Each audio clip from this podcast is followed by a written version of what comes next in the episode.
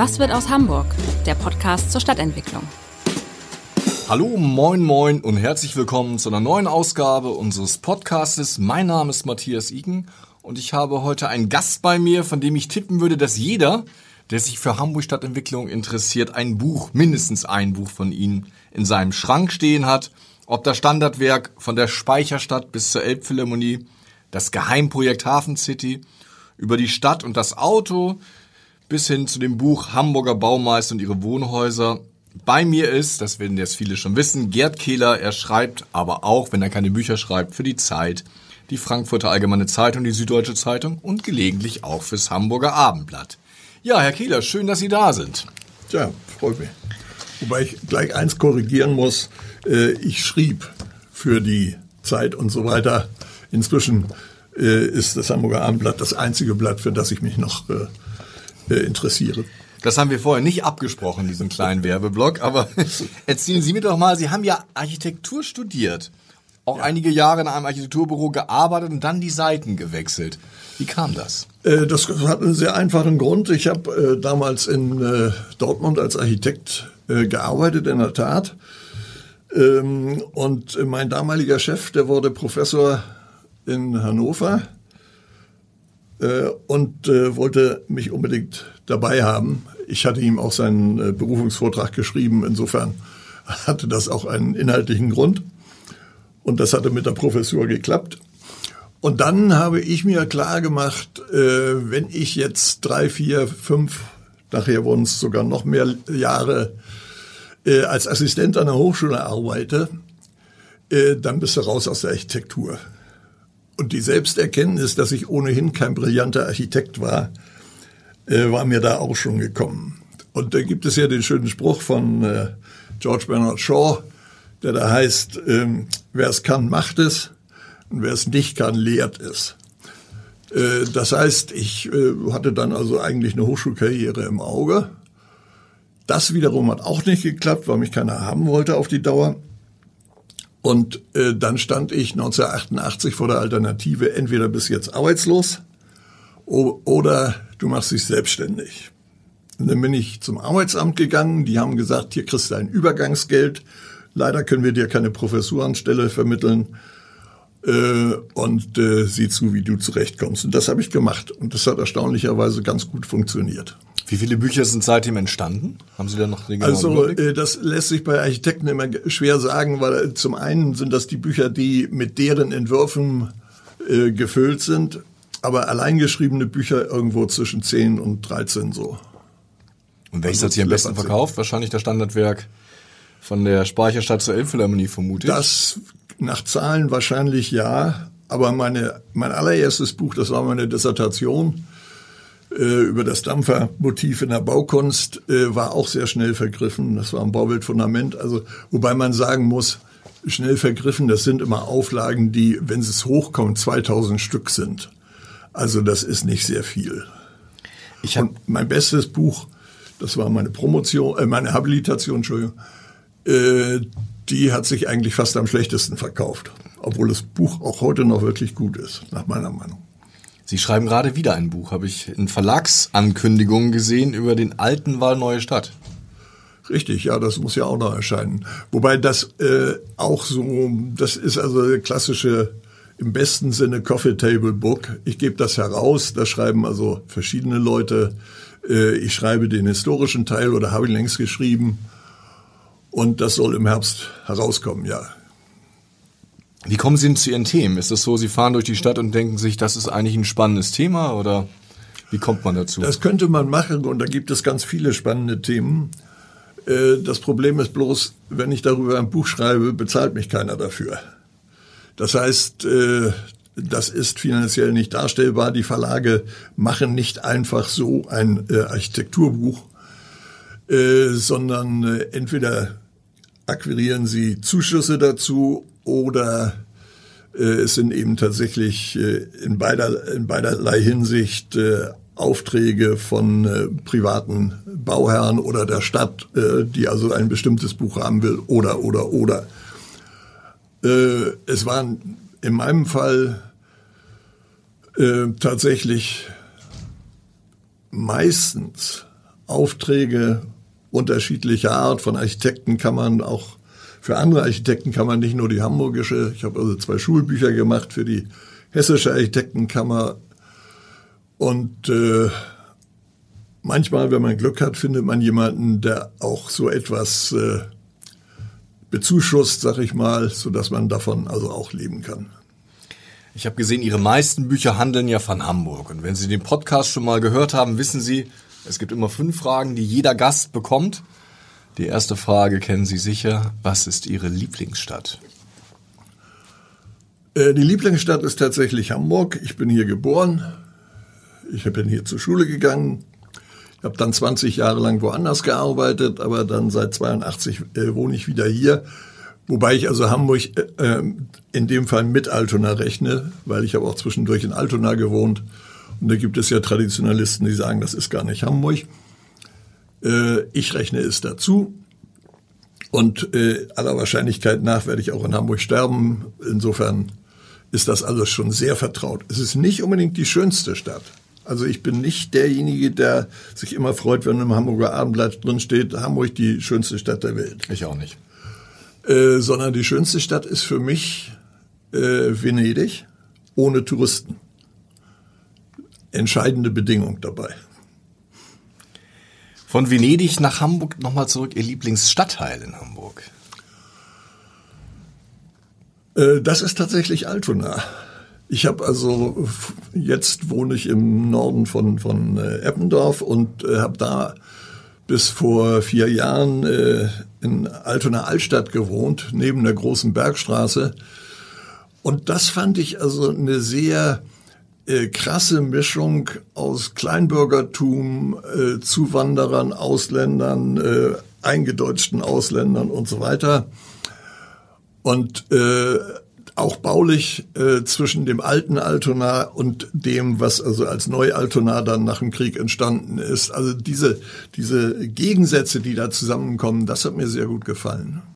Gibt es denn in Ihren Augen so einen Lieblingsort in der Stadt, wo Sie sagen, ja. hier bin ich Mensch? Äh, hier bin ich Mensch, ja, das ist der Jenespark. Das ist die Kombination aus äh, dem äh, alten Jenischhaus von 1830, wo Schinkel ein bisschen mitgemischt hat. Dann neue Architektur von, von Kallmorgen, äh, die ganz wunderbar dazu passt. Dann ist es der Riesenpark und der Blick auf die Elbe, der muss dann natürlich auch dabei sein. Und da kann man sich hinsetzen, da kann man stundenlang gucken und dann kann man sich da reinversetzen, wie die Hamburger Räder oder Kaufleute dort saßen und ihre drei- oder viermastigen Segelschiffe vorbeiziehen äh, sahen und wussten, da kommt richtig Geld zusammen, wenn wir das jetzt heil über den Ozean kriegen. Haben Sie ein Lieblingsgebäude?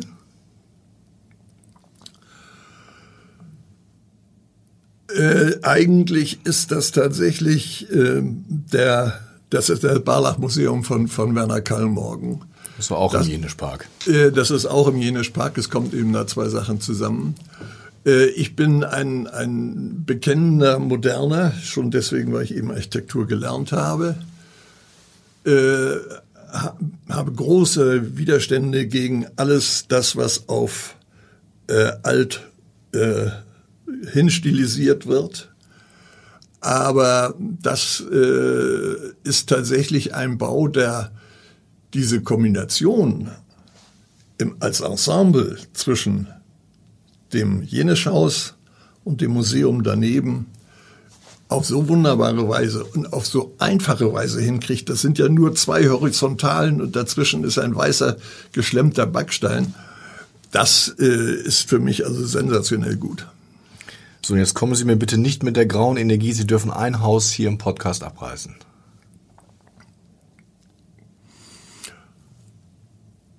Äh, Nein, ich komme nicht mit der grauen Energie. Da kommen wir nachher auch noch drauf, denke ja, ich. Ja, äh, nein, äh, ich bin äh, vor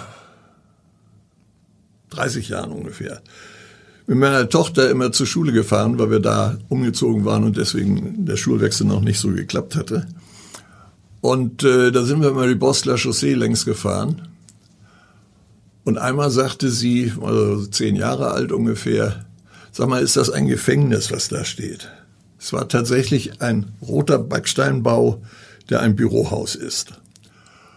Und äh, sah aber in der Tat nicht viel anders aus. Es war, er sah aus, er ist, als ob er sagen wollte, ich bin hier nur gebaut worden, damit die Leute Geld damit verdienen können.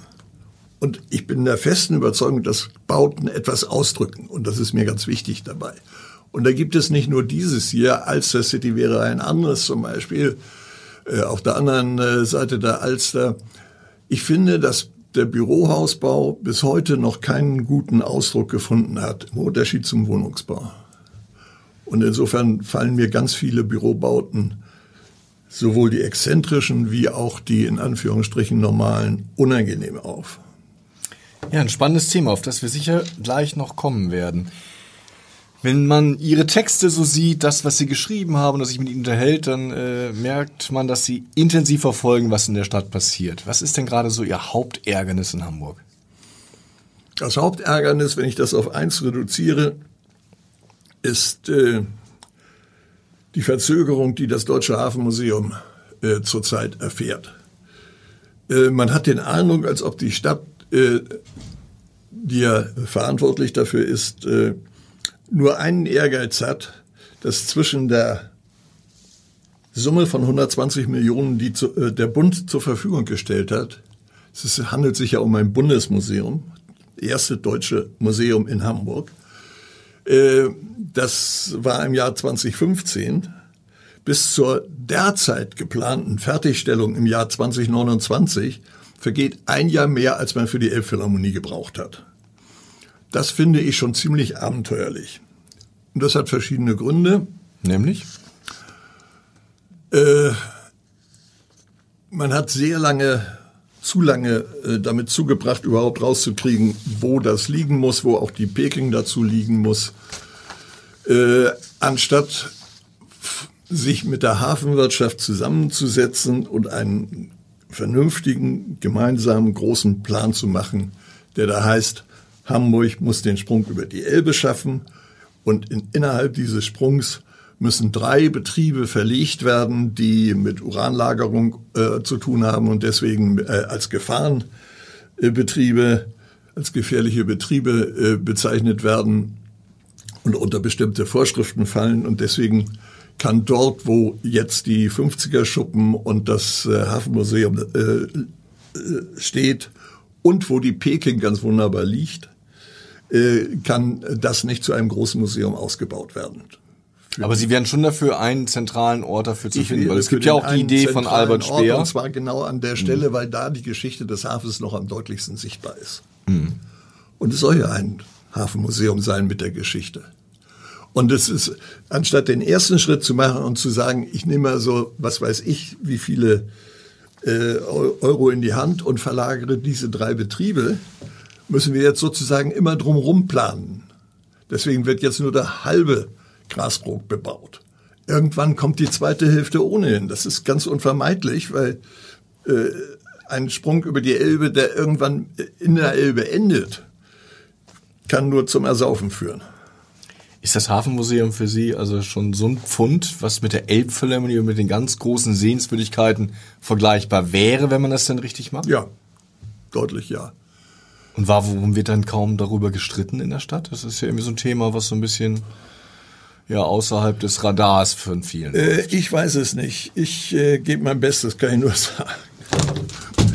Und streite deswegen auch. Also äh, es gab ja tatsächlich im Jahre 2017 ein äh, richtig gutes Gutachten über die Lage dieses äh, Deutschen Hafenmuseums, das also Albert Speer äh, aus Frankfurt gemacht hat, ein weltweit bekanntes äh, Architektur- und Städtebaubüro. Und die haben gesagt, das liegt da am besten. Dem haben alle zugestimmt, alle Senatoren, alle äh, Behörden, bis auf einen. Das war äh, Herr Kerstan im Umweltsenat. Äh, und äh, der war nicht gefragt worden. Und das war sicherlich nicht sehr geschickt, ihn nicht zu fragen. Und deswegen hat er gesagt, also das geht nun auf gar keinen Fall. Die hatten alle einen Ausweg gefunden dafür. Alle anderen. Und hatten zugestimmt. Aber das Nur war ja die Zweiteilung impliziert. Das hätte geheißen, einmal das klassische Museum Damals hat das Schuppen 50. genau mit der Zweiteilung äh, so funktioniert. Aber in dem Moment, wo man diese Betriebe weg hat, kann man das alles auch an einem Ort bauen. Denn die waren ja der Hinderungsgrund. Oder sind der Hinderungsgrund bis heute. Tippen Sie doch mal, wann wird es denn fertig sein, das Deutsche Hafenmuseum? Wie gesagt, die, äh, auf der Homepage steht äh, Eröffnung 2029. Gut, das wären Das ja noch. sind 14 Jahre äh, und die Elbphilharmonie hat 13 gebraucht. Dann habe ich das Gefühl, dass wir über das Hafenmuseum vielleicht nochmal in einem speziellen Podcast in einigen Jahren sprechen können.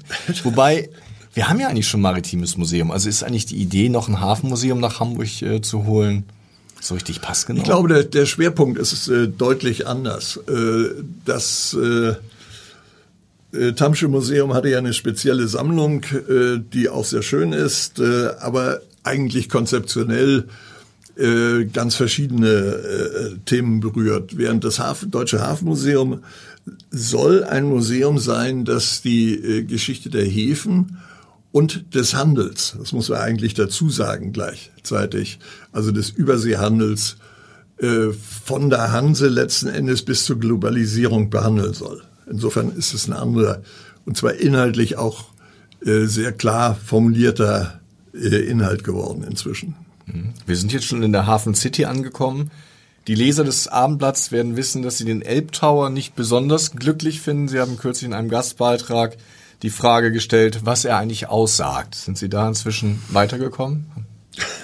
Naja, er sagt aus, hier steht ein Bürohaus. Ähm, das finde ich als Aussage relativ dürftig. Äh, ich glaube tatsächlich, das ist meine feste Überzeugung, dass äh, Städte lesbar sein müssen. Und nun will ich also nicht äh, immer auf die mittelalterliche Stadt mit der Kirche und dem Rathaus und den Häusern drumherum äh, zurückgreifen, weil das in die falsche Richtung führt, äh, nämlich in, die, äh, in, in eine historisierende. Das meine ich gar nicht. Aber diese Stadt war in der Tat lesbar. Und äh, das können Sie heute noch sehen, wenn Sie also Autobahn längs fahren im Auto und äh, Hunger haben und so über Land fahren und dann sehen Sie irgendwo einen Kirchturm und Sie fahren von der Autobahn runter und Sie wissen genau, da bei der Kirche ist eine Kneipe.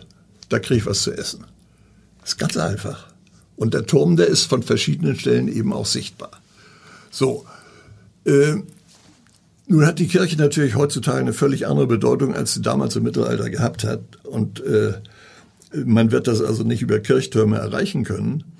Aber die Frage, was ein, äh, ich weiß nicht, 230 Meter hoher äh, Turm aussagen soll, außerdem, dass er also Büros beinhaltet und die öffentlichen Nutzungen kann man wirklich getrost sagen, was essen kann man da auch. Also insofern wirkt der Turm dann auch für Passanten. ja. Nein, äh, ein Signal zu machen an der Einfahrt in die Stadt, finde ich richtig. Das äh, hat es früher auch immer gegeben. War auch Teil des Masterplans. Ja, ja, ja, natürlich. Das ist also, finde ich, völlig okay. Ich finde nur die inhaltliche Bedeutung äh, banal einfach. Das ist der Punkt. Das heißt, man Hat müsste also diesem Haus noch eine Bedeutung. Funktion geben, dann hätten sie eher, könnten sie eher damit leben. Ja, es ist nicht die Funktion. Funktion ist der Gebrauch äh, eines Hauses, sondern es ist die Bedeutung. Welche Bedeutung hat nun also dieses spezielle Bürohaus im Vergleich zu irgendwelchen beliebigen anderen Bürohäusern? Dass es da sich so hinstellen darf und äh, auf dicke Hose machen kann oder zumindest auf Höhe. Ich meine, die Zeiten sind doch eigentlich vorbei, wo wir sagen, es kommt auf den Größten an. Oder in dem Fall den Höchsten. Aber die Zeit Das ist in dem Sinne auch vorbei, weil die Baugenehmigung jetzt ja quasi ähm, erteilt ist. Das Ding wird kommen, oder? Ja, wenn die nicht pleite gehen, dann wird das kommen, ja, ja, aber das äh, schafft ja noch keine Bedeutung, keine inhaltliche. Ich sehe, ich hoffe auch immer, dass Stadt Ausdruck einer bestimmten Gesellschaft ist. Äh, und äh, mein Problem dabei ist natürlich immer, man, wenn ich das also anderen Leuten erkläre, äh, dann greift man immer zu den historischen Beispielen. Im Mittelalter war das so oder später war das so. Das führt bloß in die Irre. Eigentlich müsste man das in die Zukunft denken. Nur für die Zukunft bin ich nicht zuständig. Äh, man müsste eigentlich sagen, so und so soll es werden. Und äh, da gibt es die und die und die Schritte dazu, um das zu erreichen. Äh, deswegen argumentiert man in der Regel eben über Geschichte und das äh, ist nicht das, was ich meine, schon gar nicht in architektonischen Formen. Äh, ich bin auch dagegen, die Synagoge am Braunplatz wieder aufzubauen. Obwohl die gesamte Bürgerschaft sich einstimmig, einschließlich der AfD übrigens, dafür ausgesprochen hat. Interessanterweise ist das ja ein Streit, der die Hamburgerinnen und Hamburger viel mehr bewegt hat. Das kann ich zumindest so wiedergeben aus dem Echo, was wir bekommen haben, ja, ja. als der Streit um den Elbtower. Ja. Wahrscheinlich, weil es einfach ein Platz ist, den, den sehr, sehr viele kennen, der sehr, sehr, also ja. mitten in einem Spüttel mit, liegt, also, äh, also das im Grindelviertel. Das ist, glaube ich, etwas, was den Leuten sehr, sehr nahe geht. Ja, vor allem das äh, ist ja auch sehr, sehr positiv besetzt, dieses ganze Viertel da. Ich habe da ja selber auch schon mal gewohnt. Äh, mit Blick übrigens auch auf eine Synagoge, die im Hinterhof war und die nicht verbrannt worden ist, einfach deswegen, weil man die umliegenden Gebäude nicht äh, äh, zerstören wollte, weil ein Brand im Hinterhof, kann man sich vorstellen, hätte also übergegriffen. Ähm, ich habe auch gar kein Problem damit, dass da eine Synagoge gebaut wird. Nur da komme ich wieder auf den Anfang zurück. Wenn, dann muss sie in heutigen Formen gebaut werden, dass sie für die heutige Zeit gut ist. Die Synagoge, die also im Wilhelminischen Baustil, ne? möglicherweise großartig für die damalige Gesellschaft war, äh, ist es für heute mit Sicherheit nicht. Obwohl die jüdische Gemeinde sich ja genau diese Synagoge wünscht. Ja, aber das ist für mich in dem Fall nicht äh, das Ausschlaggebende, sondern äh, ich bin der Meinung, dass da die gesamte Stadtgesellschaft, und davon ist die jüdische Gemeinde nur ein sehr, sehr kleiner Teil, äh, mitzureden hat. Kommen wir mal von diesen Wahrzeichen, die ja sehr, sehr wichtig sind und die bewegen vielleicht mal zu den, zu den Fragen, die für Architektur und für eine Stadt am Ende ja viel zentraler sind. Kommen wir mal zum Thema Wohnungsbau. Ja. Wir streiten immer drüber, wir reden viel drüber. Momentan sind wir in einer extrem schwierigen Situation. Wir sehen, es soll mehr gebaut werden, zugleich wird Bauen immer schwieriger und teurer. Die Häuser sollen klimaschonend sein und die Mieten trotzdem günstig bleiben. Ja. Die Anforderungen steigen wie die Preise für Rohstoff und Handwerker. Da stelle ich mir die Frage, wie soll das eigentlich noch klappen? Laufen wir dann in Desaster rein? Also äh, Sie haben völlig recht. Es soll also die Wohnungen sollen nach Möglichkeit größer sein. Sie wollen besser schallgeschützt sein. Sie sollen klimatisch besser sein äh, und sie sollen nach Möglichkeit auch billiger sein. Das ist äh, die Quadratur des Zirkels. Das haben schon ganz andere Leute nicht geschafft. Das werden wir hier auch nicht schaffen. Es gibt aber einen Aspekt, der zumindest in Teilbereichen äh, wichtig ist. Und da muss ich auch noch mal wieder äh, in, die, in dem Fall neuere Baugeschichte zurückgreifen. Wir haben im Jahre um 1970 herum 1,8 Millionen Einwohner in Hamburg gehabt. Wir haben 600.000 Wohnungen gehabt damals, um 1970. Davon waren 400.000 Sozialbauwohnungen. Zwei Drittel. So. Heute haben wir 2022. Wir haben immer noch 1,8 Millionen Einwohner. Wir haben inzwischen 900.000 Wohnungen, 50 Prozent mehr. Äh, von denen sind ungefähr 80.000 Sozialbauwohnungen. Inzwischen wird zumindest äh, die, die, die, die sinkende Zahl ist gebremst worden. Äh, daraus geht schon hervor, dass ganz viele Leute, die berechtigt wären, unglücklich damals waren und nicht etwa nur Arbeitslose, sondern ganz normale Bürger waren Angestellte und so weiter, Handwerker, die damals äh, 1970 eine Sozialbauwohnung äh, beziehen konnten, dass für die nur der freie Markt äh, möglich ist. Das Zweite, wir haben, ich habe die Zahl äh, vor ein paar Tagen gerade mal nachgeschlagen, im Jahre 2019 laut Statistischem Bund, äh, Bundesamt 54 Prozent Einpersonenhaushalte. So. Das heißt, die sitzen in Wohnungen, die eigentlich für drei, für vier Personen in der Regel gebaut worden sind. Da kommen jetzt die alleinstehenden Frauen, die ihre Familie hinter sich haben und der Mann ist gestorben und so ja auch noch dazu. Die äh, ziehen ja auch nicht um und so. Also das heißt mit anderen Worten aber, dass wir ganz viel an einem konkreten Bedarf äh, vorbeibauen. Denn der Ein-Personen-Haushalt, je nach äh, Geld, würde irgendwo zwischen 40 und, und 60 Quadratmeter benötigen. Die Wohnungen sind häufig äh, bis zu doppelt so hoch, sagen wir in der Regel eher 50 Prozent größer.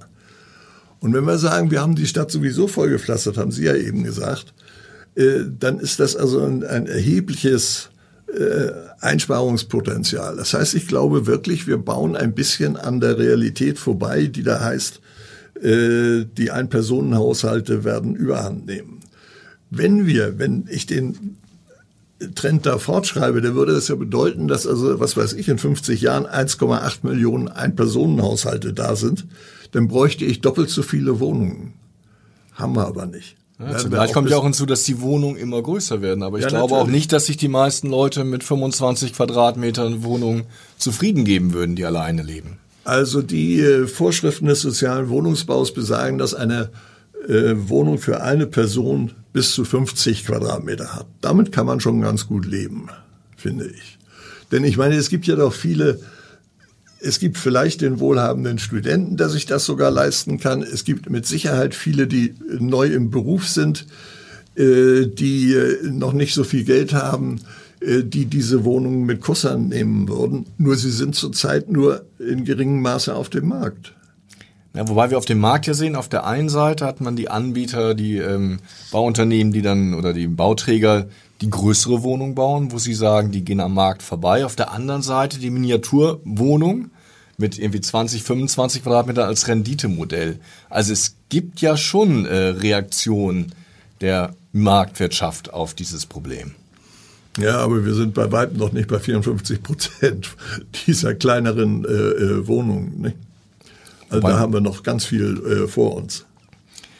Ich erinnere mich, auf ihrem Platz saß vor einigen Monaten Volkwin Mark und ärgerte sich furchtbar darüber, dass äh, eines der großen Häuser in Hamburg, nämlich der Weiße Riese in Bahrenfeld, wo früher Euler Hermes drin war, direkt an der S-Bahn-Station abgerissen wird. Er sagte, so ein großes Haus, so viel graue Energie, da könnten doch Studenten einziehen. Ja. Ist das eine Kritik, die Sie teilen, dass wir also wirklich da zu schnell irgendwie mit der Abrissbirne unterwegs sind? Ja, das teile ich durchaus, wobei ich das Haus auch äh, extrem scheußlich fand. ich gerne zugebe. Äh, aber Volkwin äh, hat ja äh, mit seinen äh, Cityhöfen äh, vorgemacht, den Cityhöfen, die es ja inzwischen leider nicht mehr gibt. Er hat es ja da vorgemacht, wie man das machen kann. Das waren auch kleine Wohnungen, die da geschaffen wurden. Zum Beispiel für Studenten. Die hätten also wunderbar zur Innenstadtbelebung beitragen können. Äh, und äh, er hätte das also auch zu vernünftigen äh, Kosten damals erreichen können. Das hat der Senat ja nicht gewollt und hat ihn mit eher problematischen Mitteln dort ausgebotet. Und jetzt kommt etwas hin, was äh, für mich immer den Eindruck macht, als, als sollte da das äh, UNESCO-Welterbe weitergebaut werden. Das heißt also, eigentlich wird in der gleichen Art und Weise weitergebaut im dunklen Backstein und äh, wenn das dann ein bisschen verwittert ist und ein bisschen eingestaubt ist, dann wird kein Mensch mehr unterscheiden können, was ist eigentlich tatsächlich Welterbe und was ist dieser Neubau. Und das halte ich für problematisch. Ich sage mal, eine, eine Perle oder ein, ein Picasso, den Sie an der Wand haben, den äh, hängen Sie an die Wand und hängen nicht so ähnliche Bilder daneben, sondern hängen, äh, versuchen ihn so wichtig wie möglich zu machen. Das ist hier in dem Fall das Welterbe und nicht das, was drumherum ist. Wobei, wenn wir ehrlich sind, hätte man ähm, damals schon den Status eines Welterbes fürs Kontorhausviertel gehabt, hätte man niemals so etwas wie die Cityhöfe bauen dürfen. Das ist völlig richtig. Äh, ich habe die ja auch nie für besonders schön gehalten, das muss ich dazu sagen, und mit ihrer grauen Fassade schon gar nicht. Aber sie waren äh, unter Aspekten des Denkmalschutzes wichtig für die Stadt. Man muss ja sagen, dass im Denkmalschutzgesetz taucht das Wort schön oder Ästhetik überhaupt nicht auf. Es geht nicht darum, dass etwas schön ist und deswegen bewahrt werden muss, das kann zufällig der Fall sein, sondern es geht also um die Frage, ist es für die Stadtgeschichte wichtig? Und da war das tatsächlich, dass äh, die vier Scheiben, die dort standen, als bewusster Kontrast gegen das äh, Welterbe, das heutige Welterbe, äh, schon äh, ein, ein sehr deutliches Zeichen und das Weiß gegen das Rot natürlich auch. Ich würde jetzt ganz gerne noch zum Geheimprojekt Hafen City kommen. Das ist ja auch noch ein relativ frisches Buch von Ihnen. Gar nicht unbedingt zur Genese dieses Stadtteils, darüber haben wir auch schon diverse Podcasts gemacht, sondern vielleicht eher von jemandem, der seit wirklich 25 Jahren das Wachsen und Werden verfolgt. Wenn Sie wie so ein Lehrer quasi eine Note geben müssten diesem neuen Stadtteil, was bekäme er? Ja, ich müsste da unterscheiden zwischen der städtebaulichen Note, das wäre wohl eine 2, vielleicht sogar eine 2 plus, äh, und äh, dem architektonischen Teil, da bin ich eher bei 3 minus oder 4 plus. Ähm, ich finde, dass vieles äh, davon einheitlicher, zusammenhängender hätte gestaltet werden können. Für mich war exemplarisch die Bebauung äh, am Sandtorkai. Das war die nicht die nicht das erste Gebäude, äh, aber eine ganz frühe Bebauung, abwechselnd immer Wohnhaus und, und Bürohaus. Und da haben sie für die acht Häuser, ich glaube, acht Wettbewerbe gemacht. Und es hätte auch ein Architekt äh, differenzieren können. Dazu ist ein Architekt normalerweise in der Lage. Aber er hätte es nicht unter dem Aspekt eines Wettbewerbs machen müssen, denn der Wettbewerb heißt, ich muss was Besonderes machen, in dem Moment, wo ich das etwas Normales mache, was sich einbindet in die anderen, falle ich nicht auf und werde deswegen auch nicht ausgesucht. Sondern, äh, und das bei acht Leuten haben die eben alle was Besonderes gemacht. Ich glaube, dass man da gegenüber der Speicherstadt eben doch etwas Einheitlicheres hätte machen können. Und das gilt für einzelne Quartiere allgemein. Also ich würde nicht sagen, ausdrücklich, dass die gesamte äh, Hafen City äh, in Roten Backstein zum Beispiel hätte sein müssen. Mhm. Das würde übrigens Volkwin sagen. Äh, aber äh, der Meinung bin ich nicht. Äh, es gibt durchaus da äh, Unterschiede, die äh, zum Beispiel heute da sagen, wir wollen helle oder weiße Bauten an der Elbkante haben, an der nördlichen. Äh, das finde ich völlig nachvollziehbar. Aber ähm, eine, eine stärkere Vereinheitlichung in einzelne Quartiere, die ja alle benannt sind, wohlgemerkt. Das ist ja städtebaulich so beabsichtigt gewesen, dass man sagt, hier ist also der Sandtorkai und da ist dieses Viertel und da ist jenes Viertel. Äh, das wäre in meinen Augen besser gewesen. Das Überseequartier, wird das die Hafen City Gott, auf ein neues Level heben oder eher das Problem vergrößern? Also wir haben ja vor dem Überseequartier mit seinen 80.000 Quadratmetern Einzelhandel. 80.000 Quadratmeter Einzelhandel heißt, es ist das sechstgrößte Einkaufszentrum Deutschlands. Äh, davor liegt irgendwann ein Fährterminal, äh, ein, ein, ein, ein, Kreuzfahrtterminal, Entschuldigung.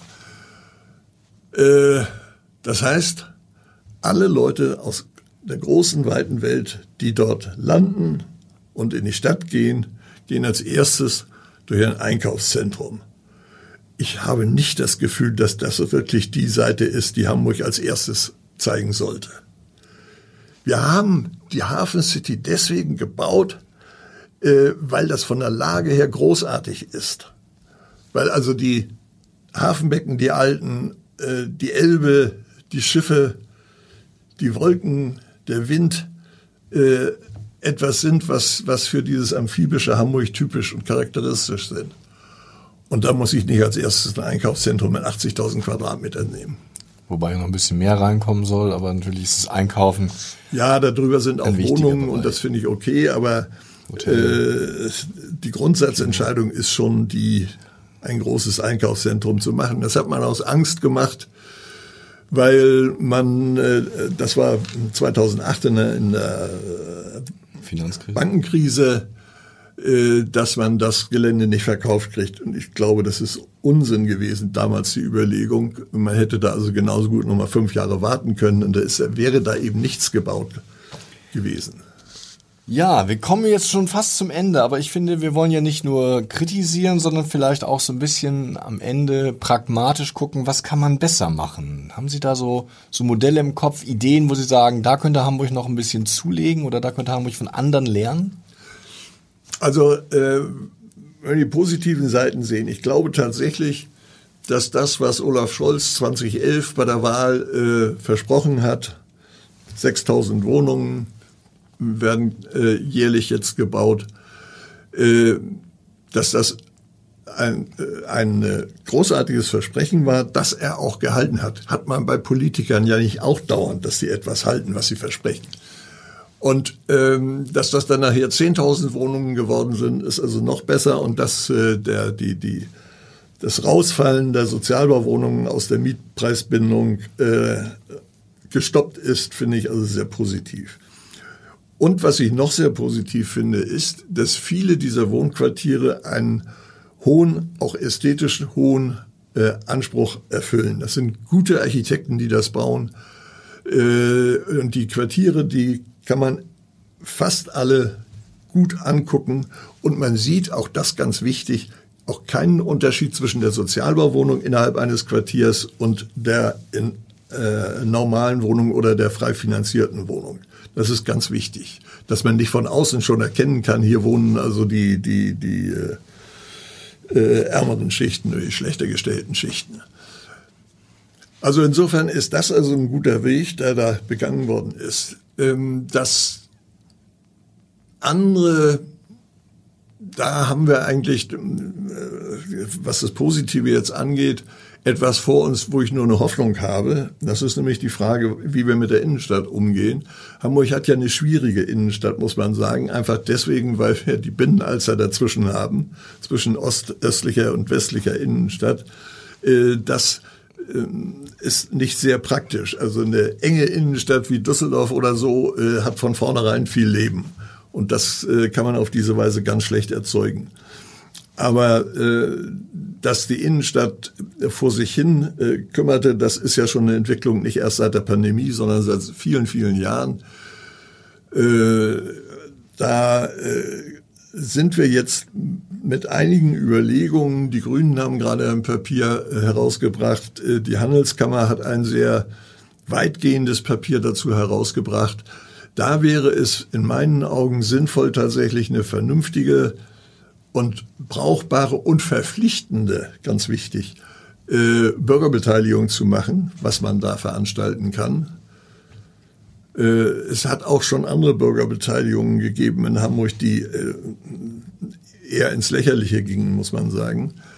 Aber da wäre also tatsächlich eine gute Bürgerbeteiligung äh, für eine neue Gestaltung einer Innenstadt äh, sinnvoll und äh, auch in meinen Augen erfolgversprechend. Wenn man den Bürger Gerd Kehler beteiligt, was würde er dann fordern für die Innenstadt? Ich würde vielleicht mal etwas fordern, was äh, in den 60er Jahren schon mal gefordert wurde. Das war nämlich eine Tiefgarage unter der Binnenalster. Das kann man äh, nicht mehr vollständig machen, aber bis, äh, weil zwischen dann die, die tiefer gelegte S-Bahn-Linie, die City-Linie gebaut worden ist, aber zu einem großen Teil könnte man das noch machen. Und dann würde man sagen, hier müssen, ausdrücklich müssen, alle Autos abgestellt werden an diesem äh, Ring um die alte äh, Hammerburg herum. Und äh, die äh, Leute, die jetzt weiter noch in die Innenstadt wollen, bekommen dort entweder ein Golfkart oder ein Roller oder ein Pedelec, alles elektrisch kostenlos gestellt und können sich damit in der Innenstadt bewegen. Außerdem gibt es noch Lieferverkehr, das ist klar. Es gibt noch öffentlichen Nahverkehr, auch das ist klar. Das wird man nicht verzichten wollen. Aber es gibt keinen zwingenden Grund, warum man mit privaten PKWs in die Innenstadt fahren müsste, wenn diese Garage da wäre. Glauben Sie im Ernst, dass äh, Rot-Grün noch Garagen baut, Tiefgaragen? Man könnte sie finanzieren damit, dass man die bestehenden Tiefgaragen umbaute zu Studentenwohnungen. Um Leben in die Stadt zu bringen. Ja, genau das. Ja, Herr Kehler, damit werfen Sie einen Stein ins Wasser. Wir gucken mal, wie viel Wellen er schlägt. Ich bedanke mich an dieser Stelle für Ihre Gedanken und schalten Sie nächstes Mal wieder ein, wenn es heißt, was wird aus Hamburg? Weitere Podcasts vom Hamburger Abendblatt finden Sie auf abendblatt.de slash podcast.